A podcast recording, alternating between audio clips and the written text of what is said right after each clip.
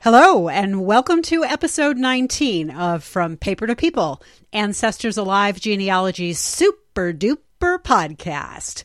I'm your hostess with the mostest, Carolyn Nee Lachlan, and I'm back with a history-focused episode. You may have noticed that Ancestry dot com is still on the blink, so I'm steering clear of lessons about it for a little while, just until they've cleaned house. Besides, variety is the spice of life, so let's try something different. Today is going to be a bonanza. I'm using historical documents to teach historical facts, quoting real-life human beings from my personal circle and from my larger Facebook genealogy family, and it's all in the name of a localized Texas holiday that is becoming more of a national cultural phenomenon every year, Juneteenth. Never heard of it? Great. I hadn't heard of it until a few years ago myself, and researching this episode taught me even more, not only about the history, but about current feelings and perceptions surrounding it. So get in the spirit, grab a Faygo Red Pop, and listen in, because this episode is where cultural and popular history meet. And if you're not up on your Civil War history, or you're not from the U S, you may want to grab a U S map and have your Google handy. It might get a little bit hairy for you. Obvious first question. What is Juneteenth? If you want to do a little quick reading, there's a great website called Juneteenth dot com that tells the story. Henry Louis Gates Junior has also blogged about it on P B S dot org. In fact, the internet, including YouTube, is full of a lot of great resources, even before you get to books and the more scholarly assessments of the date and its weight in African American history. I'm paraphrasing them as well as some other resources in this episode. Juneteenth, also known as Freedom Day, is a holiday that originated in Galveston, Texas. It is celebrated on June nineteenth every year, hence the name. It commemorates the day in eighteen sixty-five, over a month after General Robert E. Lee surrendered at Appomattox Courthouse, when Union forces under Major General Gordon Granger delivered General Order number three, a declaration that slavery had indeed ended in all states and territories of the U S and the defeated Confederacy. Since then, and particularly in the last five years or more, it has spread with migration and with social media to become a holiday that celebrates blackness and unity for some, yet for others in the black community, it means nothing. I came into this episode thinking that all black folks celebrated it, but that was a classic white cultural mistake. As I researched and conversed with people, I found that Juneteenth is much more complex than I suspected. We'll get to those layers in a few minutes. But first, we need to talk about a few American history basics. Fundamentally, if you think the United States Civil War was not fought primarily over slavery, think again. Read real history, read and listen to slave narratives, and then think some more. It was. It was an economic issue. White people who owned other humans didn't want to lose their free labor force. And it was an issue of hate, because racists didn't want to lose their control over the bodies and fates of other subjugated humans. That's the truth. Speak it and shame the devil. To lead into Juneteenth, we need to start by understanding non-military efforts that the Union made in order to free the enslaved during the Civil War. The signal effort, of course, was the Emancipation Proclamation. I know many have said much about it, but it's not the simple document it seems to be, considering it's only seven hundred eight words, including the dates written out in longhand. President Abraham Lincoln issued the Emancipation Proclamation as an executive order on New Year's Day of eighteen sixty-three, in the middle of the Civil War. It was not the first definitive step that the federal government took to break the slavery system legally, but it was also not a panacea. In fact, it was a bit of a seesaw act. In eighteen sixty-two, the Union government had issued a series of warnings. Confederate supporters had sixty days to surrender or face confiscation of their lands and the enslaved persons they considered their property, thus freeing the enslaved. That would have ended slavery, but it didn't.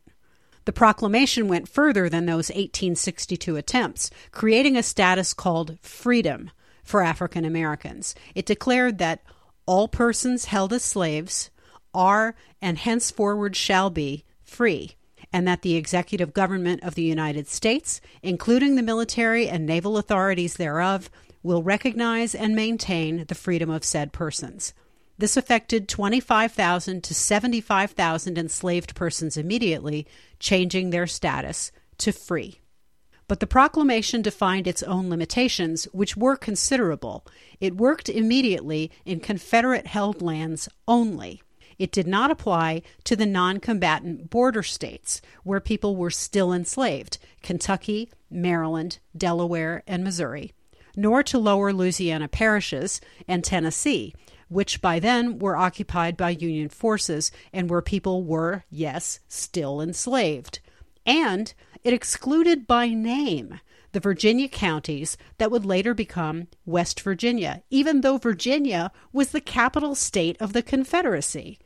And the Virginia counties obviously contained enslaved persons. Emancipation in those places would come after separate state actions, or as a result of the December eighteen sixty-five ratification of the thirteenth Amendment to the U S Constitution. The thirteenth made slavery illegal everywhere within the United States jurisdiction, but its ratification was two years and eleven months after the proclamation, and that left three point five million souls out of the equation and in an enslaved limbo until eighteen sixty-six. An estimated five hundred thousand enslaved persons liberated themselves by escaping to Union lines between eighteen sixty-three and eighteen sixty-five, but millions more remained in slavery due to the wishy-washy, gerrymandered nature of the proclamation. You can see what a mess this was. Anybody keeping track on a map would have had to do so at a county-by-county level with a calendar and at least one stiff drink. On top of this, the newly freed were not given full citizenship. That would not come until the fourteenth Amendment in eighteen sixty-eight, which is why the free status created by the proclamation was illusory. And yet the proclamation ordered that all freedmen fit for military duty would be received into the armed service of the United States to garrison forts, positions, stations, and other places, and to man vessels of all sorts in said service. It didn't require them to serve, but it gave them the option. However, it said nothing about their pay rate, which was notoriously lower than that of white soldiers, and it errantly took advantage of a formerly enslaved man's need to be paid, have food and clothing, and some semblance of safety, and to enjoy some measure of physical freedom by being able to travel with his unit. It may not have been slave ownership, but it was still exploitation. Arguably, the right to serve set up the right to citizenship later, and it allowed freedmen a chance to shine as heroes. Military duty, therefore, created precedent that became a constitutional amendment, and that fostered national pride, blacks finally being able to free other blacks under color of law. I feel two ways about this. On the one hand, freedmen who joined up had a chance at a new life in the military, and that was fantastic. They could send home their pay packets to families that had never known income, and that's awesome. They knew an unprecedented degree of autonomy, and that must have been incredible. But pre-proclamation, Lincoln referred to men he would free as a great untapped resource, which sounds like a description of cannon fodder. And indeed, colored troops suffered casualties at a rate thirty-five percent greater than white troops. Their valor and their seeming expendability combined to mark them for an increased death rate over that of their white fellows. Key to understanding Juneteenth is that Texas was one of the states named in the proclamation as a state in rebellion, a state where the enslaved were now henceforth and forever free as of January first, eighteen sixty-three. And Texas was the location of the Battle of Palmito Ranch, which was fought on May twelfth, eighteen sixty-five, over a month after Lee's surrender on April ninth. U S colored troops fought against the Confederacy in that battle, by the way. So on June nineteenth, eighteen sixty-five, eighteen hundred Union troops, led by Major General Granger, landed at Galveston, Texas, and Granger read out the following. The people of Texas are informed that in accordance with a proclamation from the Executive of the United States, all slaves are free. This involves an absolute equality of personal rights and rights of property between former masters and slaves, and the connection heretofore existing between them becomes that between employer and hired laborer. The freedmen are advised to remain quietly at their present homes and work for wages. They are informed that they will not be allowed to collect at military posts and that they will not be supported in idleness, either there or elsewhere. Those warnings about staying at home were unfair because they put the burden of safety on the potential victims of violence instead of warning potential criminals that they'd be summarily executed for harming freedmen. Sadly, they were prescient. There were lynching parties on the loose, and some were successful. The thing that doesn't compute, though, is this. How did nobody in eighteen sixty-five Texas know about the eighteen sixty-three proclamation? U S colored troops raised by the Union to end the Confederacy as a product of the proclamation and as a product of freeing cities like Vicksburg, Mississippi, entered Texas in uniform months earlier and fought for the North at Palmito Ranch. The strongest irony here is that these soldiers were proof to Texas slaveholders that their party was over. There must have been gossip among the enslaved as well about these black men wearing blue uniforms. Juneteenth dot com gives a few reasons why this might have been. One, a messenger on his way to Texas with news of the proclamation in eighteen sixty-three was murdered en route. Two, federal troops waited for plantation owners to reap the benefits of one last cotton harvest before going to Texas to enforce the Emancipation Proclamation, thus exploiting enslaved labor as long as they could. And three, the news was deliberately withheld by plantation owners from their enslaved workers to maintain a labor force on their plantations. I have no facts or magical insight here. I can't teleport myself back and tell you what was going on, but I'm willing to say this. Probably number one is apocryphal, number two is likely, and number three is definite. Juneteenth was a response to the good news of an ending to slavery as stated in General Order number three. It was celebrated publicly with food and sporting events like rodeos because there is a great tradition of black cowboys in the West and in Texas specifically. Some whites saw themselves as great saviors and Juneteenth as a holiday gift to blacks at first. Blacks themselves focused on uplift, education, and self-improvement throughout the history of Juneteenth and continue to do so. And in terms of the recognizable symbols that carry to celebrations across the country today, strawberry soda has become a drink of choice, barbecue the food, and locations near the water have been preferred for cultural reasons dating back to African spiritual practices brought over on eighteenth century slave ships. White people who were initially tolerant, however, became less so in just a few years' time. Their true colors began to show once Reconstruction ended. The Confederacy's standards resurged, and Jim Crow became the vicious, repressive legal and social standard of the South. Henry Louis Gates Junior explains how the Juneteenth ground shifted and how blacks adjusted to it during Jim Crow. When whites forbade blacks from using their public spaces, black people gathered near rivers and lakes, and eventually raised enough money to buy their own celebration sites, among them Emancipation Park in Houston and Booker T. Washington Park in Mexia. Both are towns in Texas. Roughly forty years after the first Juneteenth, a white Galveston judge named Lewis Fisher called free blacks celebrating Juneteenth prairie colts turned into feed horses, eating ignorantly of everything. Fisher, who sounds like a real charmer, was one in a long line of whites trying to make freedmen out to be less than human. And people still do it today. Gates explains how the black citizenry responded to this and other similar remarks and attitudes. Juneteenth celebrants dressed in their finest clothes, however poor, trumpeting the universal concerns of citizenship and liberty, with hero speakers from the Reconstruction era and symbols like the Goddess of Liberty on floats and in living tableaus. So freedmen made Juneteenth about far more than themselves. They took upon themselves the cause of freedom, citizenship, education, and self-improvement, and despite oppression, celebrated those ideals for everyone. Juneteenth is very much a response to white-created enslavement of blacks, white-created and black won freedom for blacks, and white criticism of the very freedom that whites granted to blacks as a result of the enslavement that whites created in the first place.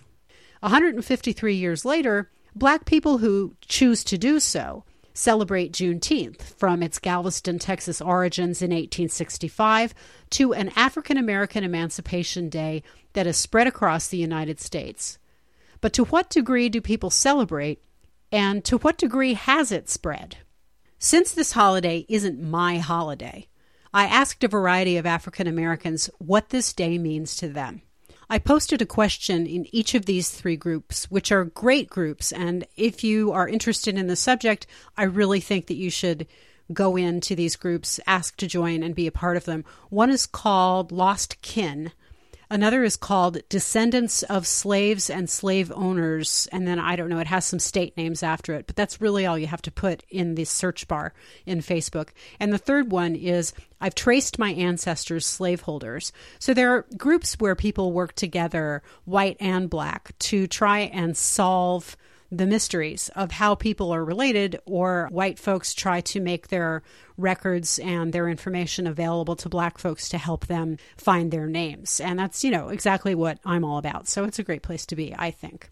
And I got answers from friends on my page, but also from strangers in these groups. And they were kind enough to share their thoughts and words and to agree to let me use their words here on the podcast. So I think that's really cool. So here's what they said.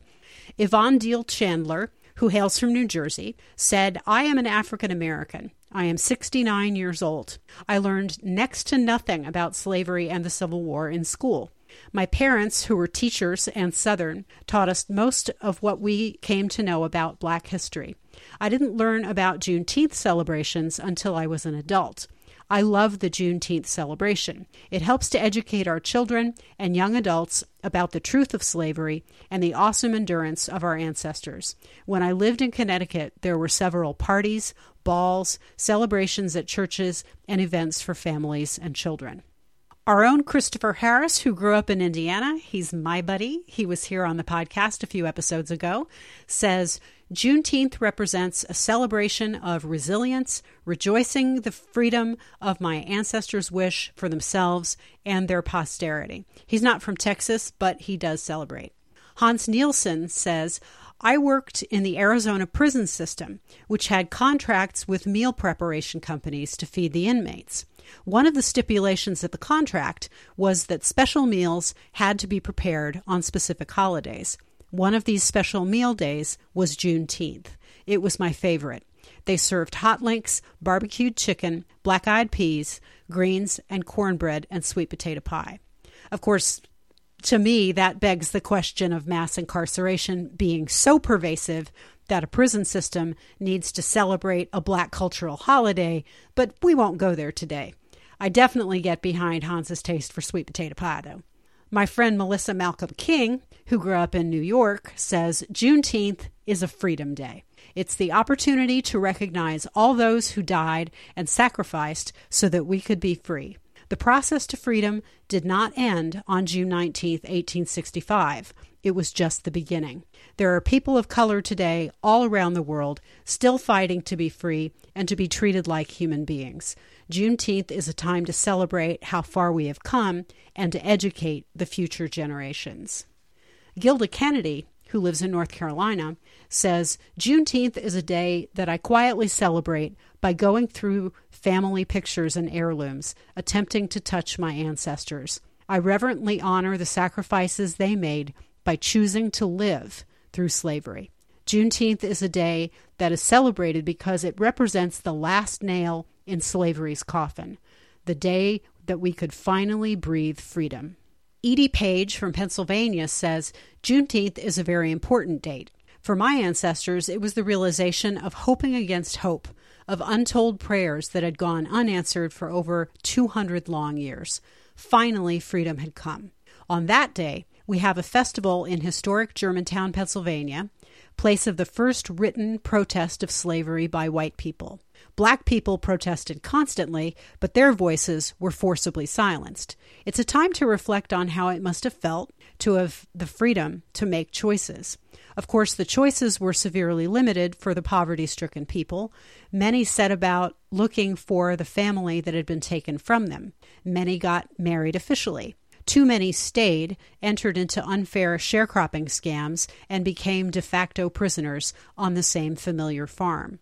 Juneteenth was the beginning of a brief ten-year period in the South where Black people made progress, voted, held elected office. This Reconstruction ended with the implementation of the Black Codes, which severely restricted freedom and opportunity, effectively reducing Blacks to servitude once again. Sarah Williams told me something extraordinary. She wrote, "I am in Prairie View, Texas.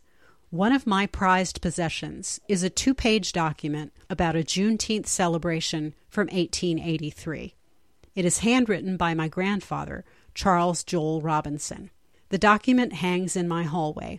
It says that community members should gather for the eighteenth annual celebration of Juneteenth, that there would be a parade through the main streets of Scotts Springs and end up at a church in Caldwell, Texas. There would be ten orators. My grandfather would read the Emancipation Proclamation. My grandfather was born in Mississippi as a free Black in eighteen fifty-nine. I found his birth date by looking at the nineteen hundred census. It doesn't say where in Mississippi. The census says he was a farmer, perhaps because he owned four hundred acres of land. But you can tell he was an educated man by his handwriting, which looks like calligraphy. He graduated from Prairie View A and M in eighteen eighty-two. Was a teacher in Snook, Texas, Republican Party county chairman of Burleson County. By eighteen seventy-eight, he was in Texas, had established a first family, then established a second family from which my dad was born in eighteen ninety-two. My life was in the nineteen fifties in Columbus, Texas. Juneteenth was a huge event. Social life centered around the segregated schools, of which the community was quite proud. Annually, one of the close towns would decide who would hold the annual parade. I recalled this information from listening to my parents, James Joel and Lizzie M. Robinson. The big event to me was watching the marching bands and beautiful majorettes from the surrounding towns. There would be decorated floats. Often there would be a rodeo at Connors Ranch with all the Black cowboys. We variably called the day nineteenth of June or Juneteenth. And of course, we had the traditional foods, that is barbecue, watermelon, and red soda water. At the time, nineteen forties, nineteen fifties, mid-sixties, we had a quite learned Negro population due to the segregated school system. People would go off to college, come back, and become teachers, preachers, business people. So we had a grand Juneteenth celebration.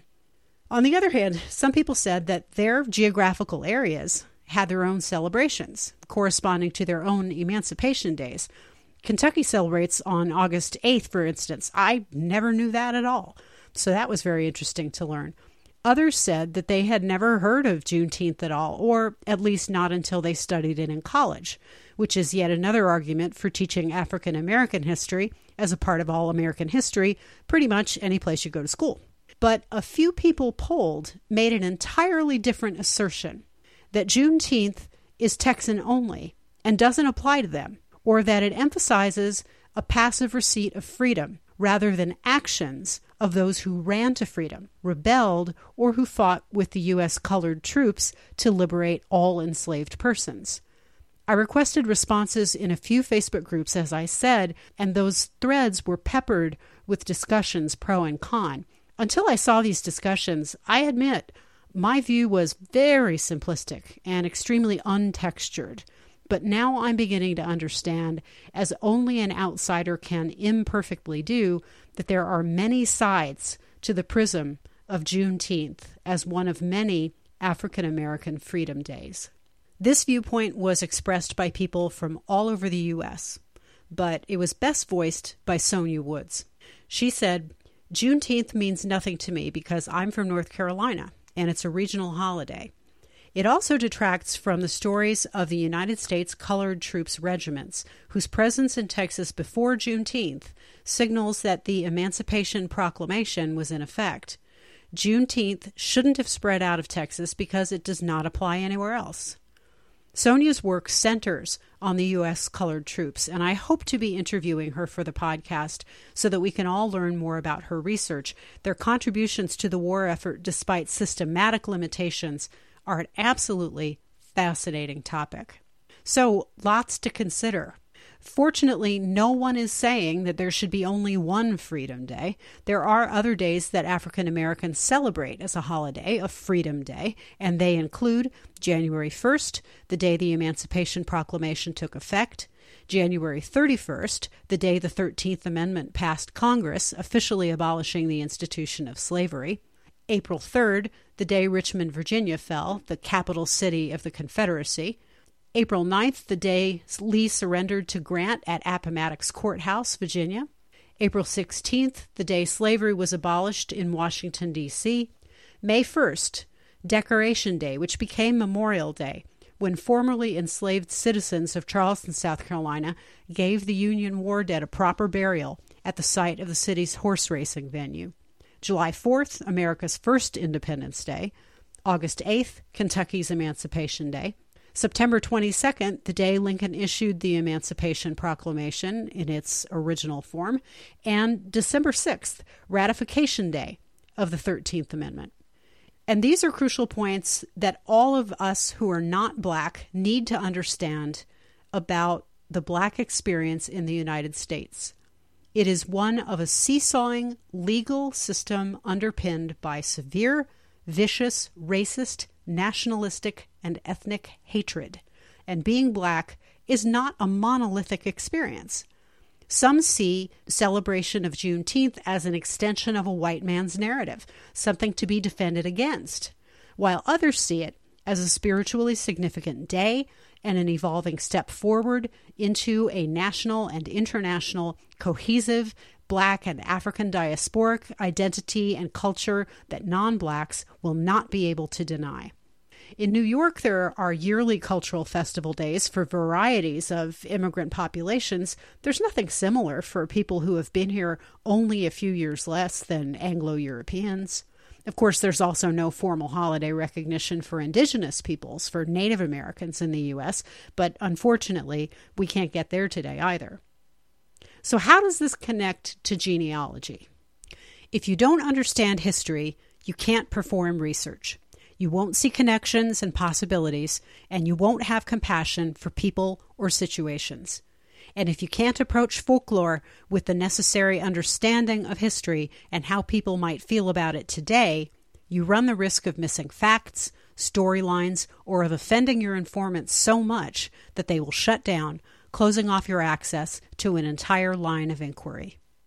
My job as an Anglo-Irish and European-American researcher is to keep learning about cultures and histories other than my own, to understand that it's not my place to agree or disagree with other people's self-perceptions, self-definitions, and arguments, and to try to understand, support, and provide space on my own platform. I have to learn the history, the layers of personal truth, and to do my best to give all things equal credence and support.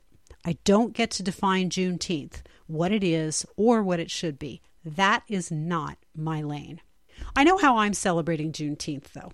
It's the twenty-fifth anniversary of my mother's death, so I plan to do two things. I'm going to cook with the radio blaring, exactly as she used to do, and I'll update my Ancestry profile to include all information I have about all of my slaveholding ancestors, some of whom belong to her line, so that anyone who chooses to can quickly sift through that information, examine my tree, and start to find possible ties, either using D N A or using documentary evidence, in order to find information about their own enslaved ancestors. She would adore that too. Thanks so much for listening to this special all history Juneteenth episode. There are so many ways to be involved in this podcast. I really need more ratings and reviews on iTunes to bump this podcast in the iTunes store, so you can get involved in F P P P's or F P P P's success by stopping by there and leaving a star rating and a few words. I'd really appreciate that. I'm going to start live streaming recording sessions, cemetery tours, and more fun things. You can access those only if you become a sustaining financial supporter at patreon.com slash ancestorsalive. Other rewards include phone lessons and being interviewed on the podcast, so please join up. You can find our podcast group on Facebook. It has free how-to video content, Q and A threads, notifications of Twitter, YouTube, and Blog Talk Radio events that members share, and a great community that shares expertise and a sense of humor. Just answer the questions when you ask to join, and you're set. Denise Lang at Pleasant Street Creative dot com is a listener, a patron, and she's masterminding the redesign at my website. Right now, she's also running a sale on her wonderful services. Go check her out for websites, logos, and branding. She's very talented and very nice. And Kurt Brady wrote and performed my theme music. He can do the same for you. Send questions and ideas for your new theme to Curtis Brady at yahoo dot com. He'll take good care of you. I guarantee it. Have a great week, do your research, don't be a Jeffrey, keep learning everyone's history, and above all, expect surprises.